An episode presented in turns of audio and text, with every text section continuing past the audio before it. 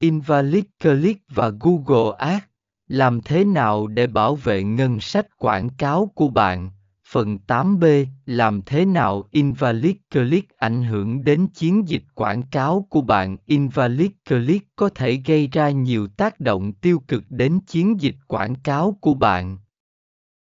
Trước hết, chúng làm tăng chi phí quảng cáo mà bạn phải trả cho mỗi lượt bấm, mà không có lợi ích thực sự.